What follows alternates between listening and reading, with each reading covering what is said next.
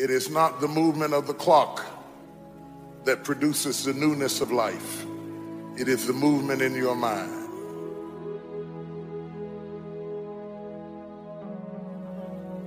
You're going to hear all kinds of things said about you. Throw it behind you.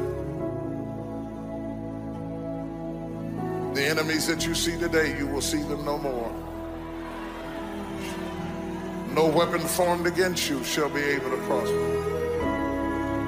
Every tongue that riseth against you, God will condemn. This is my time. Truth of the matter is, everybody in here is going through a change.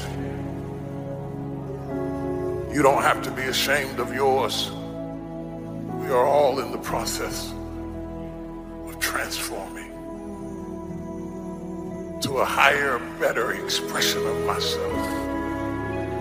Let this be the year that I birth a higher, better expression of myself. Don't let the habits of my past stop me from this metamorphosis. New year, new me.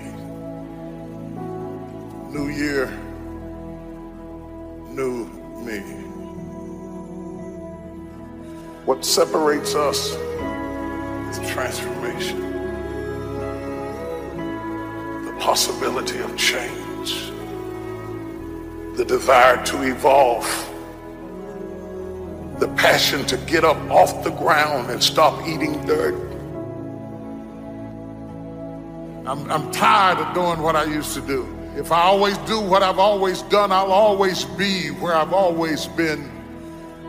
I'm going to throw it behind me. Somebody in this room that, that nobody would think would be in a church tonight, but you drew them to this place tonight because you want them to be a new me and a new year and have a new attitude and a new mind.